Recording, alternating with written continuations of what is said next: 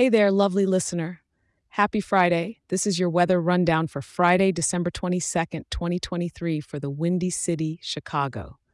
As you step out the door this morning, you're going to want to grab a sturdy umbrella and a warm, waterproof jacket because it's a rather drippy day in Chi Town.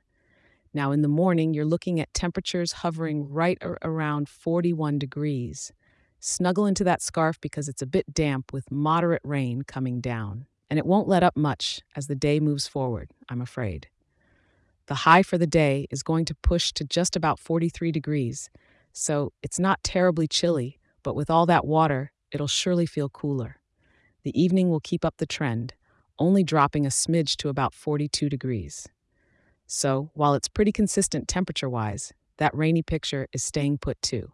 We're talking up to around four tenths of an inch of rainfall through the day, enough to keep those streets slick and the wipers working overtime. Winds are chill today, with speeds around 5 miles per hour coming from the south. It's not blustery, but with the rain, it might feel a little more biting. And talk about socked in. The cloud coverage is full on 100% today, so don't hold your breath for sunbeams breaking through. And hey, it's the start of the weekend.